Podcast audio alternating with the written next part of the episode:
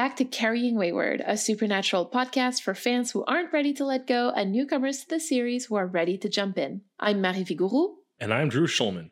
In this episode, we're diving into Supernatural Season 5, Episode 15 Dead Men Don't Wear Plaid.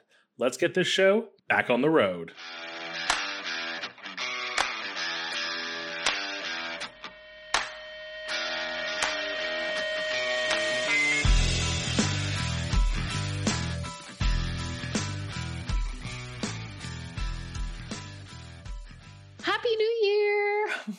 Happy New Year, you and everyone. I honestly cannot believe that it is 2023 already. Where has 2022 gone? I am making no promises, no assumptions about this year. I am done with that game. Only thing I can say is this show's continuing and we're going to have fun. Let's start our year without denial. People like to ask how they can support the show. And I mean, there's a lot of ways, but I think the most important one, the most effective one, is just telling people about us. It really makes a difference. Another super effective way to support us is on Patreon or Ko-fi. We're obviously incredibly thankful for every single one of you who supports us financially. Like it, it really makes a difference for us. You can also leave a rating on Spotify. Spotify does ratings now. So you can leave us a five star rating, and that just helps get the word out about the show to other people as well. And is just so huge. Now, here's the thing this one is still free, but it does take a little bit longer than just leaving a star rating. And it would be to leave us a review on Apple Podcasts.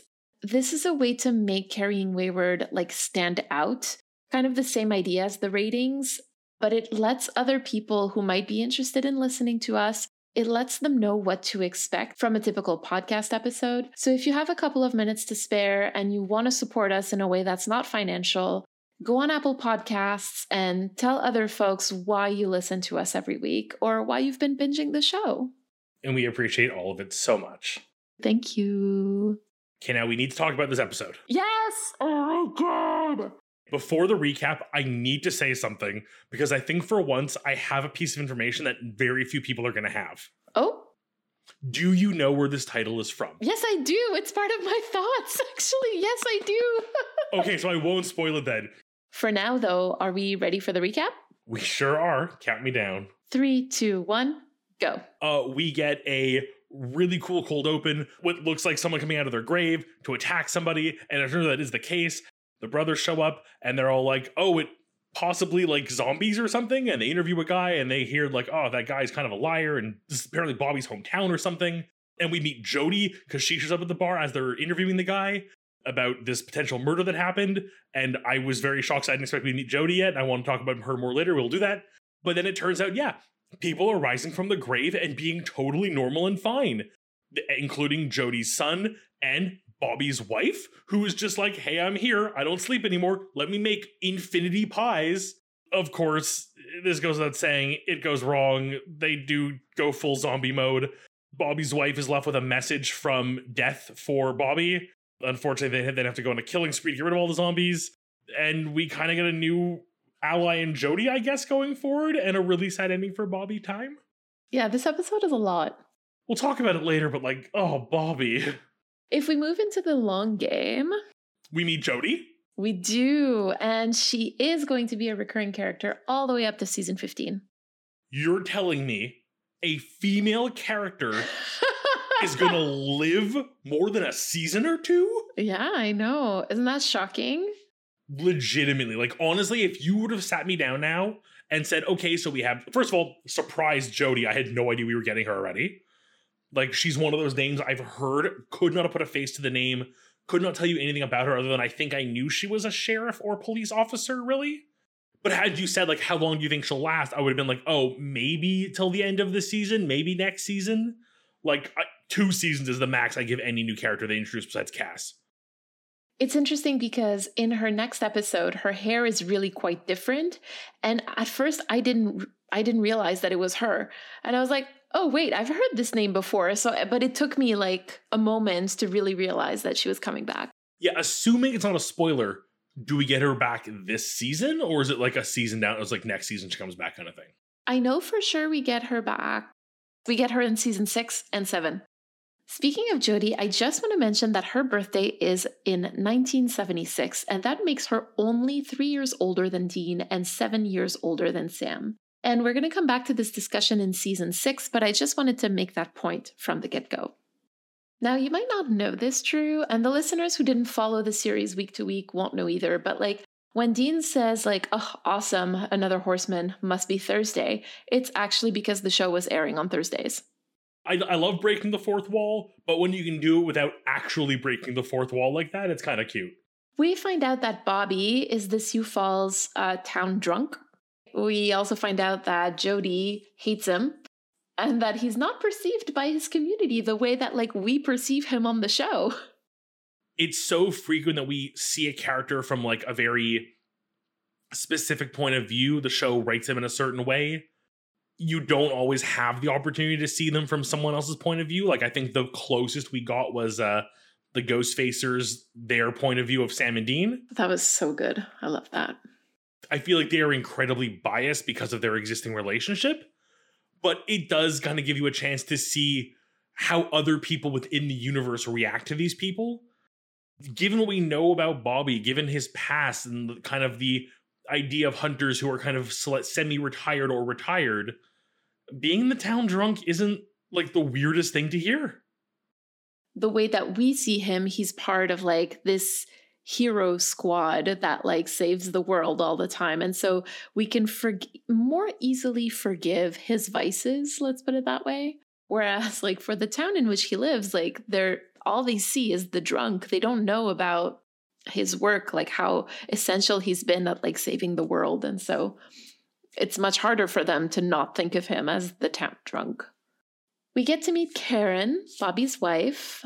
And one thing that I like about that is that we get to see like their bond and their love and respect for one another, not just not just the super traumatic thing that basically leads to her death. When Dean asks Karen why she doesn't just tell Bobby that she remembers her death, she replies, Oh, I'm going to go out on a limb here and say that you've never been in love. He's my husband. My job is to bring him peace, not pain. There's a lot to unpack here because I fundamentally disagree with the fact that it's a wife's job to bring her husband peace and vice versa, honestly. And just in general, like it's not your job to bring your partner peace. I need us to keep this in mind for season six. And this also connects back to like, we're human. When we want something really bad, we lie from like free to be you and me. Yeah, like I see the problematic this was written about a 50s housewife angle this is taking, but I also just sort of see it like if you drop that pretense and just go like like she's aware of what's going on. Like I think there's a part of her that's like I know what's happening and like this may be temporary, so why sour the good part? That's definitely a part of it and the whole like you know, when we want something, we lie. When we love somebody, we lie to them just to make it a bit easier. Like we've definitely seen this in Supernatural before. So this is in no way surprising. And we're going to see it again and again and again. So I mentioned Free to Be You and Me. So speaking of Destiel heavy episodes, Dean says that he's making this stuff up as he goes, which is what Cass told Chuck at the end of season four. I'm just wondering, I guess, why he's thinking about Cass quotes after someone asks him if he's ever been in love. I cannot draw a line here. Now, we don't get to meet Death this episode, but we sure get to see his handiwork, and we find out that he targeted Sioux Falls specifically to hurt Bobby, either to kill him or to try to kill his spirit. Love the horseman. I cannot wait to meet Death. I can't wait to see how he is personified and how they do everything with with them. I think I said him there at one point, and I realized I don't know his gender. Their gender. Its gender. Supernatural being supernatural, it's gonna be a man. A white man. A white man! after the first two horsemen, I'm assuming all four are men uh, and white. This already is just such good like character building for death that he isn't just they aren't just a ooh I'm gonna kill you. They're like hmm how can I screw with everyone. We'll get to meet Death, and I'm just very excited for that moment where you get to meet them. Speaking of meeting people, shall we head to story time? Let's go on ahead. Today, our theme is denial. So, denial comes from the Latin denegare, which means a refusal to accept or acknowledge. Here's the thing about the word denial that I find really curious. So, we hear the expression like denying allegations quite often. So, we know that it means like to refute what somebody else is saying. At the same time, like our modern idea of like being in denial only appeared in the early uh, 1900s and that and it came from the english translation of freud's work. And what really fascinates me here is that the verb like the action to deny has to do with like external things whereas the state of being in denial is entirely internal. And like of course like you can actively deny yourself things but again i feel like there's an external component there being like the things something that I'd like for us to keep an eye out for this episode is like the internal and external components of denial for our characters. Also, such a recent word. The word has always always ex- existed, but the way the way that we use it today to talk about like being in denial is a fairly recent uh, meaning. So interesting. I know, and obviously from German because Freud. Uh, yes, of course. But yeah, that that was something that didn't exist before in uh, in English, and that was uh, translated specifically to explain his work. And although I know that he's like incredibly out of fashion today, you know, the, a lot of this, a lot of the stuff that exists in pop culture refers to some of his theories when it comes to psychology. Again, pop psychology, and so I think that like just being aware of that, like. It, he shaped our language for crying out loud, right? So, like, there you go. that's always where my mind goes when I think of denial for some reason. Like that little like five steps, which I don't think I can name all five in order if I tried right now without like really taking a minute. But like I always think of denial as like okay, like it's like really lying to yourself and like you know trying to like pretend whatever is isn't. The it's the Kubler Ross uh, stages of grief. Um, one thing that I will mention is that those steps are actually for accepting one's own death, but they're not about grieving loss of somebody else. Yes, I, I yes, you are correct. Do you want to get us started with uh, the brothers? I feel like it's worth saying we're going to kind of break this episode down a bit differently than we have in the past because this episode's main character feels to be like Bobby more than anybody else. But I feel like we need to talk about Jody as well. And I think it's fair to talk about Sam and Dean because they've both had to deal with denial for sure. But this week, it's again, it's more the reverse. It's them dealing with someone else's denial more so.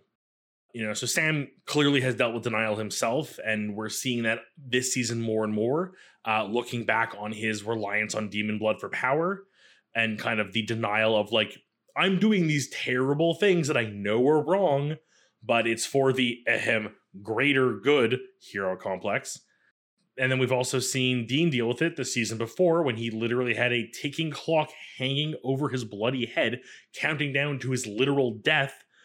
And he was just like, I'm fine. Let's have a burger. Here's a quick, easy job. Let's d- be friends. Like, not like just denial of the fact that, like, literally there's a date on the calendar that is your end. You have an expiry date and not the kind you can just ignore and go a few extra days. This is not yogurt, essentially they've both been faced with things that everyone else like clearly understood there was an issue but had to watch them deny it and pretend like it wasn't happening. Is it just me to feel like it's really hypocritical of the two of them to be so like bobby it's clearly a zombie. You gotta kill her. There's no other way. Like let's not even like discuss this have a conversation do any research see what's happening. Like just point blank before they even know it's related to death. They're just like oh better kill all these potential innocent people because that's how we do this. And like literally set off in a secret kill mission. Like i don't know. Like this this is i think like and like the worst part is like as much as it bugs me they were right. But like this is jumping to conclusions. This is not giving people room to like you know emotionally like understand what's happening. Like It'd be one thing if they were actively killing people, which is what we eventually get to, and that is a problem. But like up to that point, research, study, Sam be Sam, stop being Dean. I I really like that here you're sort of calling us to to show empathy towards someone who's in denial. And I think that that's really important because sometimes, like, just by the nature of being external to a situation, like our own perspective on on it and our understanding of it is going to be different from that of someone who's in the middle of it.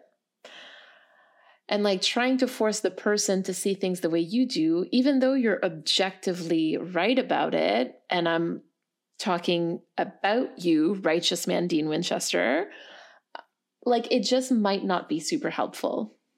No, and I agree. And I think, funny enough, as much as I kind of made jokes about it in the long game segment, looking back on the idea of looking at someone from an external point of view, we talk about how the town views Bobby externally, not understanding what he's had to go through.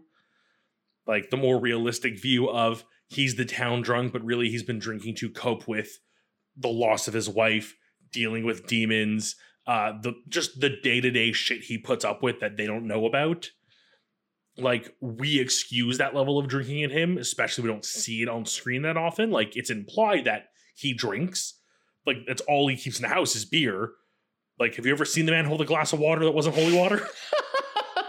no, it's usually not water. It's usually scotch, holy scotch. holy scotch. Can you? I guess you can make holy scotch. Yeah, it is mostly water. Um, again, again, other other drink and food beverage tangents aside, it's it, you know what it makes a really nice parallel to this episode when you think about that. Yeah, I I completely agree with you. Um, I have three moments that I wanted to briefly explore with you. Um, the first is at the really very beginning when the brothers, uh, like, they can clearly see that Bobby has like altered his appearance, you know. Um, and I was kind of wondering if you thought that that was denial on their part, like to leave the house without asking more questions, or if it was just maybe like wishful thinking, or if it was like giving him the benefit of the doubt. Like I wasn't too sure how to read that moment. I read it from the perspective of like, they're men. Do they really notice when someone's made a change like that that often? It feels almost like the cartoonishly joke answer to give. I mean, they clearly notice that something's going on. I think of the three kind of like denial, wishful thinking, or like not noticing legitimately, or like benefit of the doubt. I guess benefit of the doubt is the best one to use. Thinking like he probably has a reason to be dressed up like this. We don't need to bring it up. We don't need to push it. Like it still feels like it's really weird they don't bring it up. It's almost like comedically to me they do bring it up but he's like reassuring them that no nothing's nothing's wrong. Like i it's fine it's fine it's fine it's fine. Like he repeats it so often to try to like convince himself right? Like that's the whole point of denial. So i mean he's and we'll talk about that later but like he is clearly in denial but i was just kind of wondering how you saw that for the boys for the second one, at the very end, like when Dean says that he doesn't know squat from Shinola about love, I think that's denial because he knows more about love than that. External denial, it's like lying to yourself to lie to somebody else more. What is Shinola? So the real expression is shit from Shinola, or like he doesn't know shit from Shinola. And it's from the 40s. And it's just to say that he doesn't know anything about anything. I look I had to look it up because I was like, I don't know what that means. The third one is when Sam keeps asking Bobby if he's going to be okay at the very end of the episode. And it really goes from like, uh, Bobby, are you going to be okay? All the way to like, but you're going to be okay, right, Bobby? And it just, it like has like such a childlike quality to it. Like he's asking as a form of denial almost. Like he knows that he's not okay th- this feels like the denial in the steps of grief of uh, like you know eventual acceptance is like the I know you're not okay. I know this is like traumatic beyond anything I could imagine putting you through. Like, even if you are going to come out the other side being okay, it's going to take you like a while to cope with all this and get through it and find yourself again. I'm just asking because I need to hear you comfort me because I'm the one like who needs some level of comfort now to know that I can walk away from you and you're going to be okay. Well, that's like if you want to stay with the with the the steps of grief, like that's a step into bargaining.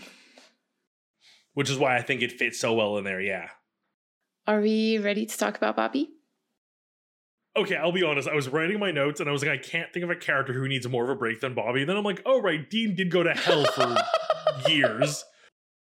Like, Dean got brought back. You know, Dean is being told he's like a holy figure and needs to be like raised on a pedestal. Yes, ultimately to be used by Michael, and he doesn't want to do that, but like he must be protected by the angels and he's a chosen one. Like, I don't think it balances out the whole, you know, evil thing and like being in hell for and being tortured. But like there's something about Bobby that just like I need him to get a break. Like I really uh the denial in this episode is so strong in him, but it really feels like he deserved this small bit of happiness. It's like again to go back to like the bargaining almost of this of like I'm going to be in denial for now until I can't be anymore because I need this. I deserve this. And that is so heartbreaking to me. The idea that he's in denial, but kind of knows he's in denial, like admitting to himself he knows he's lying. And I will be so, so beyond honest. In this episode, there is a moment that legitimately had me clutching the side of my chair, like in anticipation. And it's when Dean is sneaking in to go kill Karen, and the gunshot goes off. I was waiting for the second shot.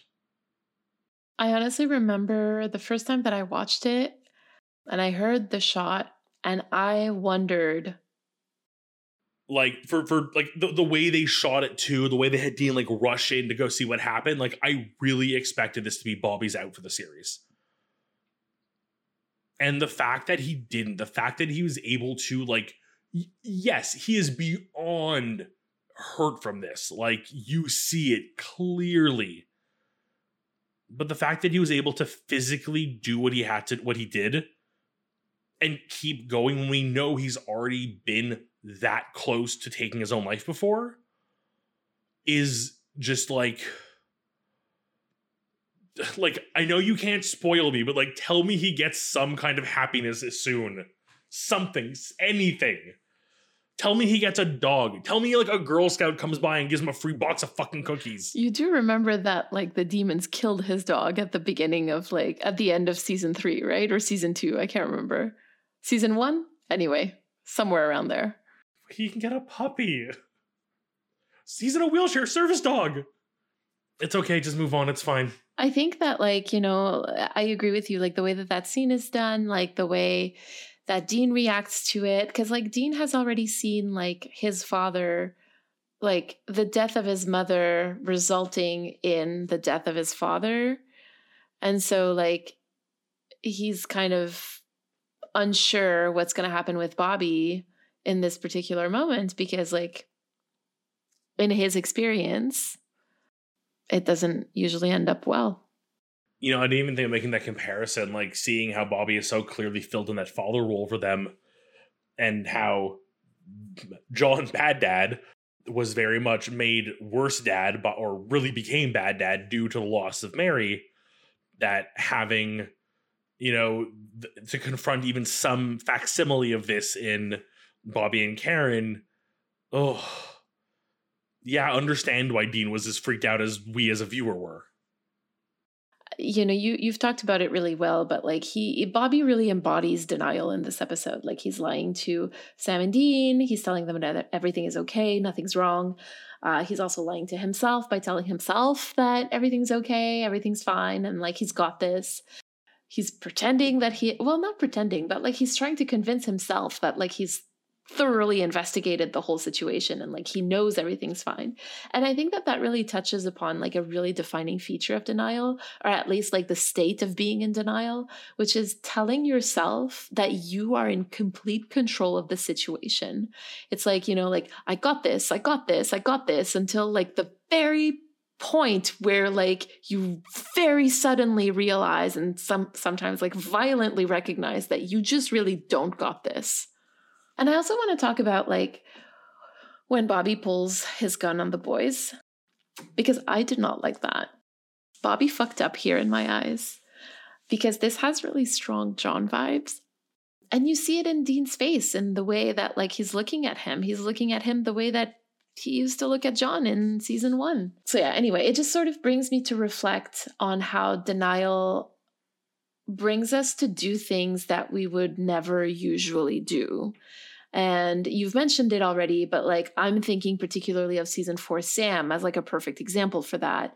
And that's when like having empathy for the person in denial becomes like really, really important to like preserve or even rebuild a relationship that's been threatened or hurt by denial. Bobby did really seriously pull a no no move here. Yeah, of course. And like, again, I think just the anger in not being given a chance, like, again, like you said, like you think you're in control, you think you're so right. Literally the opposition here is saying like no you need to kill your wife who you've been mourning for years who you feel responsible for because you killed her in the first place. As much as i don't agree with the action and i think like shouldn't have happened i don't want to say i understand it but like but you empathize uh, yeah fully. Like pulling a gun no. The level of anger yes.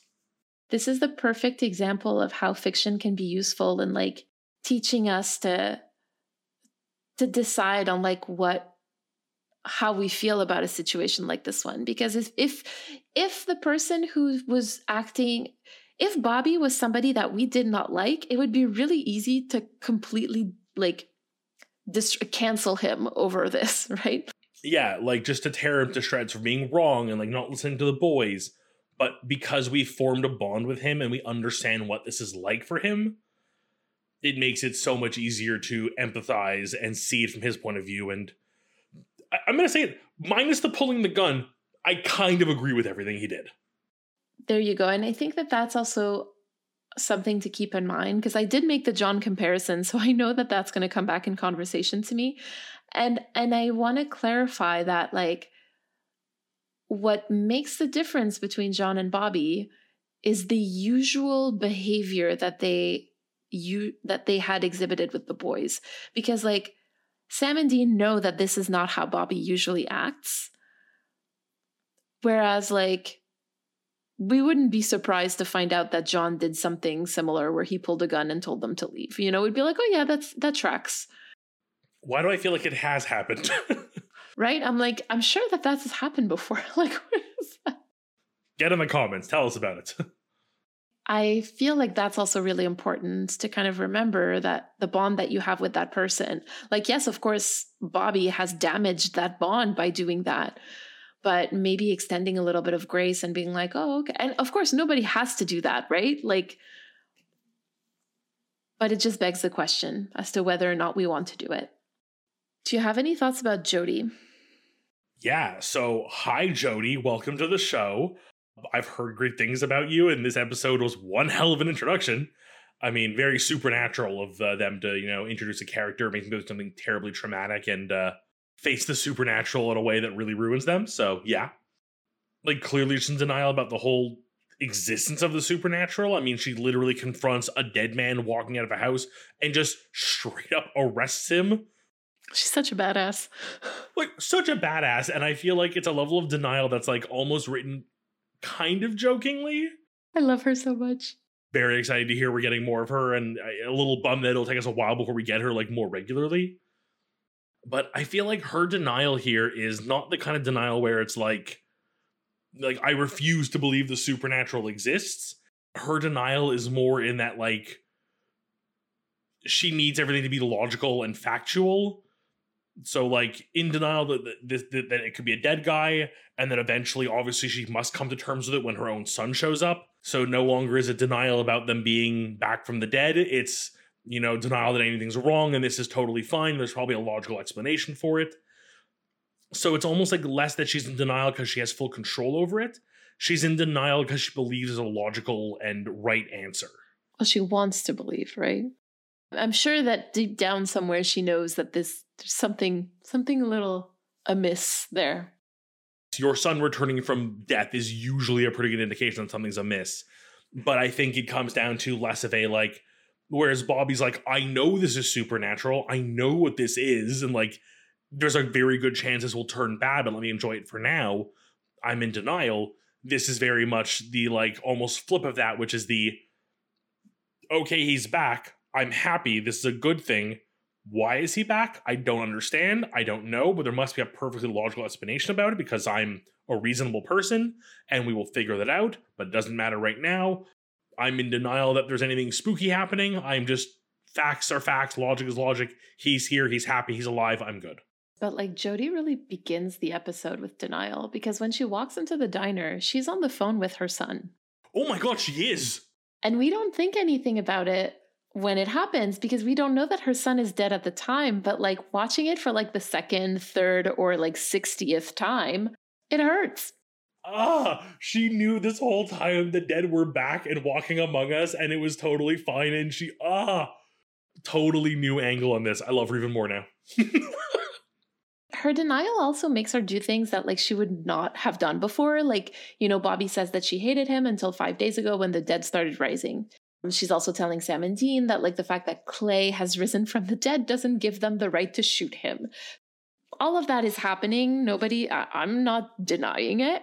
Nothing can get her to get out of this state of denial. And i think that this is really like the second defining feature of denial, which is the enormity of the thing that makes you realize that you were in denial. And for Jody, it's quite literally watching her undead son eat the insides of her husband. Like, that is the epitome of horrifying. Yeah, imagine that being your first introduction to the supernatural. Woof. Shall we head to critical time? Let's. So, this episode was written by Jeremy Carver and directed by John F. Showalter. And this is his first one for Supernatural, and he is going to be directing episodes up until season eight. Exciting. Uh, new name is always fun. Uh, you know, kind of do the the red thread of tracking a little bit of their uh, their work, but bloody good start. And again, I think from a writing perspective, like especially introducing a new character like Jody and making them so immediately likable it, it's clear to me that she was not just another cop in a town, like that she would be more integral to the story. Again, I don't think anything really said like she'll be back per se. We didn't talk about it in story time because it didn't have anywhere to come up, but just the interaction of her with Bobby on the phone. Oh my when god! They're doing yes. the fake FBI thing. It's just so like you could see Sam and Dean like, Yeah, exactly. we have no idea how to respond to this. What like do we do? used- This is the sister we never knew we needed. it's like really like like you have a contingency plan for everything except for the foolproof stuff and this was one of those moments of like we never discuss what to do if this goes wrong this can't go wrong what how I love Jody, honestly. Like this it she brings me joy, so much joy. I love whenever it's a Jody episode, like I'm always going to be in a really good mood. like now that we have her there's like an image of her in my mind she's like very not flushed out but like i have an idea of what she is or who she is i really can't wait to get a little more into her character and see her get more involved in the, in the cases Do we have an interesting entry in the Hunter's Journal? No, you'll be the judge of that. Waking up today took much longer than I remembered waking up could take. All my joints were sore and stiff, but once I was up and out in the light of the beautiful new day, I felt much better, lighter even. I strolled up the street and thought I'd pay my son a visit. I hadn't seen him in a while. Rang the doorbell and heard the dog barking. A voice yelled about being just a minute while I could hear the dog being moved away from the door. And my son answered the door and he was as surprised to see me. You know, it took him a moment, but he gave me a big hug and invited me in. I hadn't seen the new place yet, so it was kind of exciting. Tons of old family photos up on the mantle and some family heirlooms displayed with care. It felt nice. I commented on my old rifle above the fireplace, and we went back and forth swapping old hunting stories about the creatures we stopped and you know, the other hunters we met in our travels. I got emotional, but I just couldn't bring myself to cry. It was always that way. My son, however, got all emotionaled up, and when I said it was time to go, he begged me to stay a bit longer, but I knew deep down it was time. He waved goodbye and stood by the door, watching me walk away. It felt like a much shorter stroll back to the graveyard this time. Walked into my open grave. I felt bad for whoever would be stuck having to bury me in the morning, but it's a small price to pay to see my boy all grown up and still making his papa proud. Aww. Never knew that zombies could be so endearing. Well, that's what this episode did. It, it it made these characters. It gave them a second chance, and like, especially with Karen, when like you could tell she knew this wasn't for the long run. This was like, she like when she's there, she's like, I don't sleep anymore. I'm just baking pies. It, like she's literally like stress baking because she knows her time is limited and something's wrong. Like, but it's still like even if you know the time is limited, you can do something nice with it. So you have some thoughts this week I need to hear about. So, I guess today I kind of want to write a bit of a love letter to Jeremy Carver, and it feels really weird doing that for someone else than like John Shiban or Ben Edlund. but here we are. So, the title Dead Men Don't Wear Plaid is from a 1982 movie with the same title. Now, full disclosure, I haven't seen that movie, so I'm to have to read to you the Wikipedia description. The movie is described both as a parody of and an homage to film noir and the pulp detective films of the 1940s.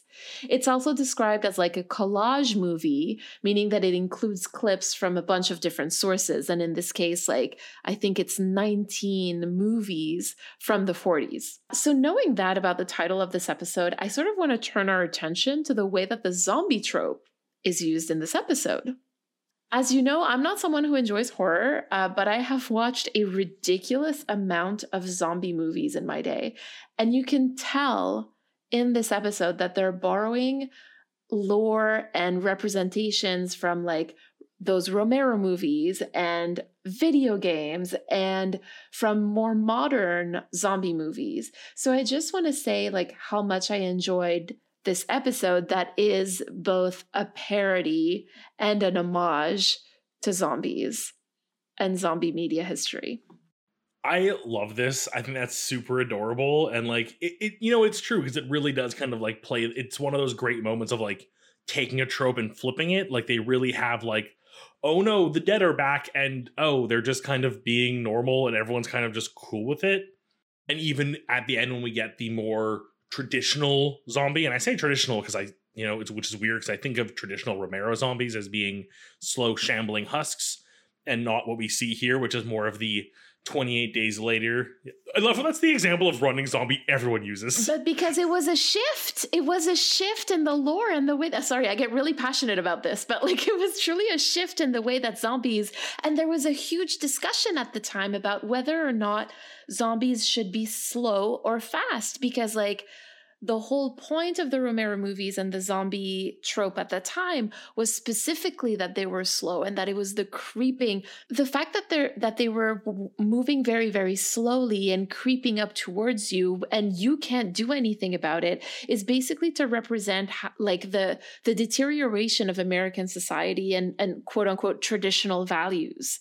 And that there was nothing that people could do against that that change so the fact that zombies were running in 28 days later was like a big shift in like how people thought of zombies. No, I agree. And I think we, could definitely do a zombie sode, I think, at some point.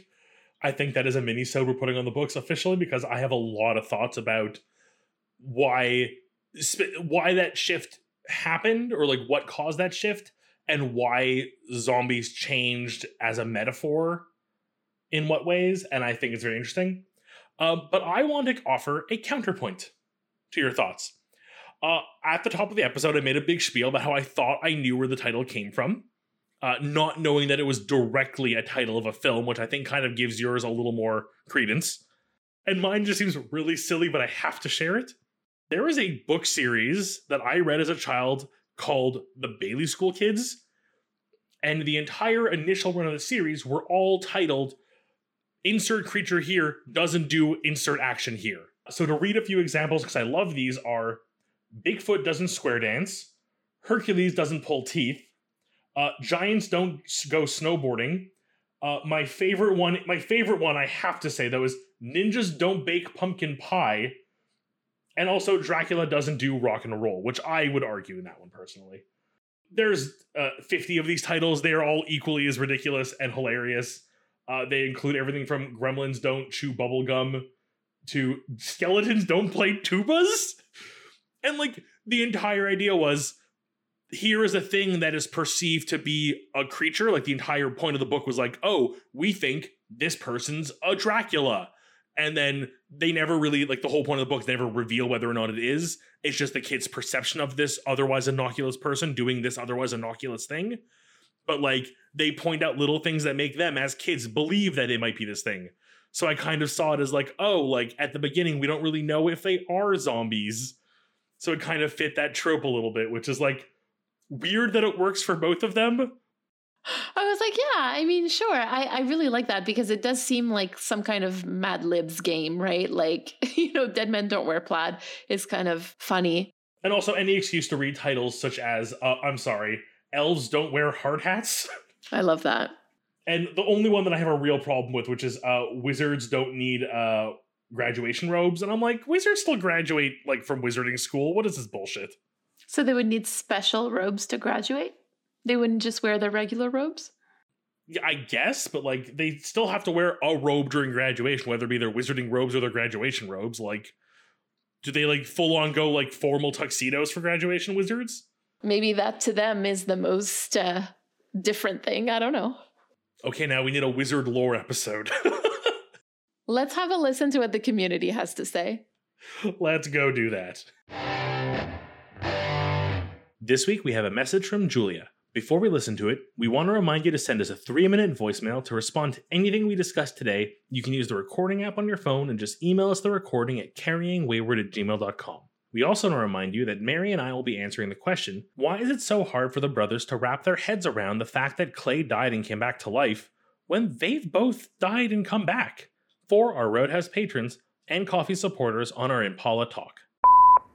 Okay, this is I think take 20 of me trying to record this voice message. Um I want to start this by saying that I love your podcast. It is literally the only podcast that I am able to listen to without getting completely sidetracked and or bored by it honestly i like your podcast a lot and i listen to it very very gladly while i'm actually rewatching supernatural so it's always an episode of supernatural and then an episode of your podcast so it's really fun um uh, this voicemail is about season one, episode 18, the Striga, which I remember that on the podcast you had a trauma expert on set on record uh, on record uh, with you. But i just wanted to say that while i do agree that john suffers from intergenerational trauma and that is definitely a part of why he treats his kids the way he does. I do still think he loves them, but we know that in this fandom that nobody likes John. And I wanted to say this because you did not touch on it. And obviously, I did not expect you to. Uh, everyone sees this differently. And I did not come up with this myself. I'm going to give credit where credit is due. And I am going to read um, something that a TikTok user has wrote down, which I full heartedly agree with. So it the the things that I'm gonna say are written down by TikTok user JSTL. If someone wants to check them out, they're amazing. Um, and really funny, and uh, they are part of the John Winchester Hate Club, which I'm definitely also part of. And I'm just gonna say this now. Um, this is gonna get kind of dark. We remember from episode 118, from season 118, that um Dean has a lot of trouble with the Striga and that he is remembering stuff from his childhood. And we also know that he used the kid, um, I don't remember his name sadly, um, as bait and because helping his younger brother, whatever. And I think and I think this user thinks so too, that that was kind of a mirror to what actually happened back then. And I'm gonna read this out now.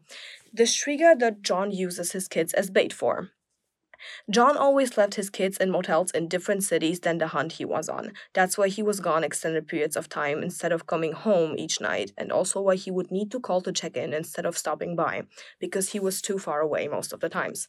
It was his way of keeping his kids safe by making sure they were a decent distance away from the monster he was actually hunting.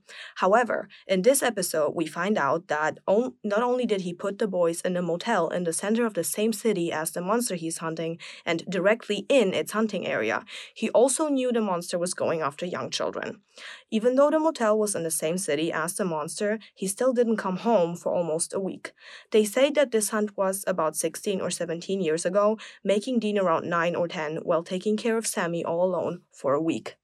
The boys had run out of money and food, as referenced by them sharing a single can of SpaghettiOs and the last bowl of cereal, and John still wasn't due home for a few more days.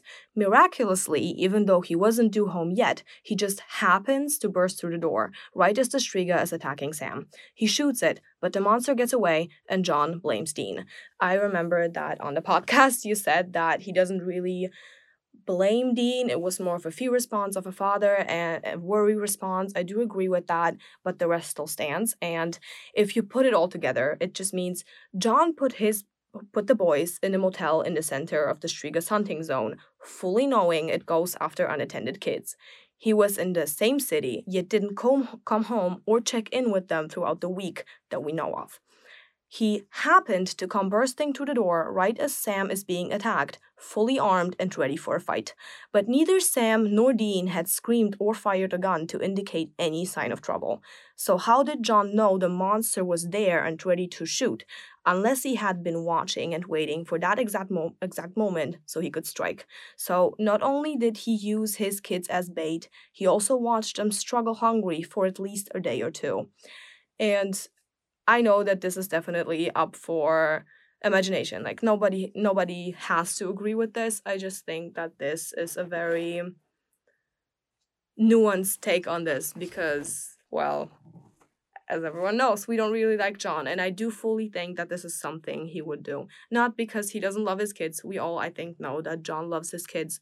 He is just very unperfect at parenting. so yeah, I would I would leave it at this.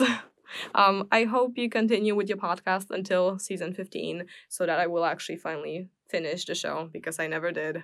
I always stop before season 15. I can't do it to myself, but I will at some point. Um, I'm gonna have fun listening to the rest of your podcasts. Um, I hope you won't stop in the middle. Oh, wow. Just very, very wow. Julia, thank you. That was a lovely voicemail. I was like really worried. I think whenever there's a John theory coming up, I'm always like, ooh, where is this gonna go? How are we gonna like is this gonna be me like John or make me feel like, ooh, like John deserves a little credit where credit's due, or is he like and like even partway through this theory, I was like, okay, yeah, you know what? I, I kind of see what you mean that he like always puts them first, and here he had to use them as bait. So like but he was like right there ready to watch them like he knew what he was doing but then yeah he also just let them like nearly starve like like you could like I, like i'm sorry like i and make excuses but like bullshit that is just like still part of the the hate john winchester club and i'm glad you are too and thanks for being a part of it but also just thanks for getting on with the show with us and i really my wife does that too in a lot of shows she watches and then listens to a podcast and does like one episode a week with the show not this show. She can't do it. I've tried to get her to. One day I'll convince her. But I think that's such a cute habit to have, and I've been trying to find a show. I mean, I do it with this show, obviously, but I, I've been trying to find a show to do that with for a while. Yeah, Julia, honestly, thank you so, so much for for this voicemail. It, honestly, what it makes me think about because now I'm thinking back to it and I'm like, it's very true. We never talked once about the fact that he does love his children. And I'm kind of flabbergasted at the fact that like Carol let that slide because they're usually the one to be like, yes, but like, you know, always like. They are really good at that, yes. So, yeah. So, thank you for pointing that out, honestly. And I think that for me, like, this is kind of one of the reasons why I am part of the John Winchester Hate Club, eh, a card carrying member, is in part because I have had my own experiences of having to of really having to excuse and empathize with parents' behaviors that really should not have happened. Like, oh, but, and, and I've had so many people tell me, oh, but like, think about what this person went through in their life and try to empathize with them. And this was said to me like as a teen. Um, and now I look back on this and I'm like, behavior, the behavior to begin with was inappropriate and it was even more inappropriate for other adults around to say, you should empathize with this person. So I think that I have a lot of trouble like it's a visceral reaction when when I'm being asked to empathize with John Winchester because like I project too much of my own experience onto him. And so I'm like, no, I don't want to. I don't want to because I have done this exercise too much in my life. I have given away too much of myself to this exercise and I I just refuse to do it. And again, like I think that that's the beauty of fiction that it allows us to practice those boundaries for ourselves. And so that's why I have a lot of trouble having those conversations about John. But if I were to to engage with that conversation for a second, I would want to explore the ways in which being loved imperfectly, being lo- loved badly, can be incredibly painful.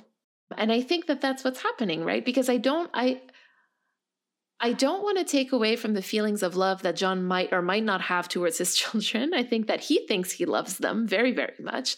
But I think that the way he shows this love is completely inappropriate. Uh, letting your children starve because you're trying to use them as baits to kill something that could potentially harm them is is just ass backwards for me. John is incredibly complex in that way because if you're actually thinking about him very seriously, you are asked to empathize with somebody that I personally have a lot of trouble empathizing with. So, thank you for for sending us this voicemail and for uh, reminding us, I guess, that he did love his children because we we didn't talk about that. no, thank you very much. Uh, I'm really glad we got this conversation. I'm glad we went back to it. I love when we get to like get a voicemail that really like digs back into an old conversation. Like it really. I'll be honest. I forgot Carol was on that episode. I'm like, oh, the Striga episode. like it's a great episode. I love the Striga as a creature, and like I can think of bits and pieces of it. And you're like, oh, you guys talked about this. And I'm like, we did? I know. Imagine like a couple of years from now, and people are going to be like, oh, yes, in this episode you said this. And we're going to be like, I don't remember that. I'll be sitting here with my gray beard, waving my cane at the screen, being like, hey, you don't understand. Get off my lawn. Get off my digital lawn. Do you have any reflection and call to action for us this week? I sure do. This is a tough one for me. Uh, I'm going to go as lighthearted as I can because that's how I deal with things, uh, as you know. And my motivation, my reflection this week is Bobby, and specifically his strength. I think we talk a lot about this week in Bobby's denial and his like lying and his actions and some of the mistakes he makes.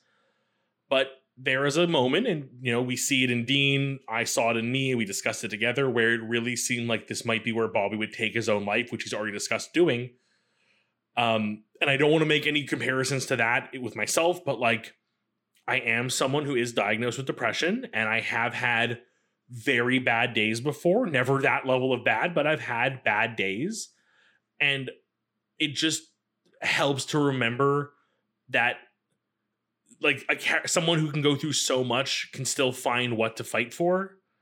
So even when I'm having those bad days, I'm having that day where I just physically can't, you know, get off the couch to go do something productive, and I just sit there doom scrolling for hours and just like wanting the day to be over and not like having any real like strength in me.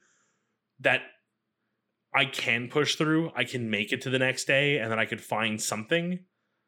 So while Bobby suffered a lot this week and there is so much empathy for Bobby, there's also a lot of thanks for his character and his strength. Yeah, honestly this this what you're talking about really reminds me of Abandon All Hope where Bobby is the one to kind of keep Dean on track you know like just looking at the next right thing and I think here I think here he has to keep himself on track and remind himself of doing the next right thing.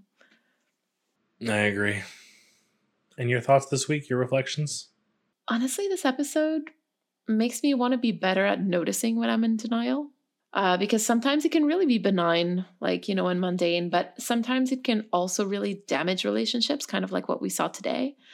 And so I feel called to be more in tune with myself and to try to make it so that, like, the thing that makes me realize that I'm in denial is not as enormous as it once would have been. I think it's very important and very wise. Uh, I definitely know I've had moments where I look back on and go like, "Oh yeah, I was fully in denial and like it had repercussions." And I don't think it's the kind of thing I would have noticed in the moment, and only reflection let me do that.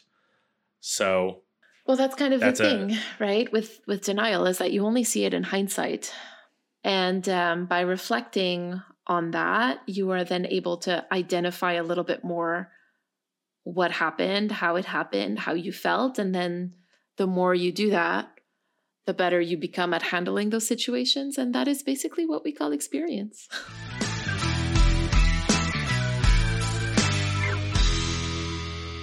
You've been listening to Carrying Wayward, a supernatural podcast produced by Rochelle Castellano, hosted by Meri Vigouroux, and myself, Drew Schulman. Thank you to our bunker patrons Katira L. and Jeremiah Thomas for their generous support. This week, we'd like to thank Julia for their message. Follow us on Twitter, Instagram, Hive, TikTok, and YouTube using at Carrying Wayward and leave us a rating and a review on your podcast service of choice. Please do. And don't forget to join our Ko-fi or Patreon for perks and extra content. You can use the link in all of our social media bios or go directly to carryingwayward.com. Carry on, our wayward friends. Mwah, mwah. For now, are we ready for the pod for the podcast? Oh my God, Drew! What Well, are the we are ready for the podcast. Yes, we're doing that now.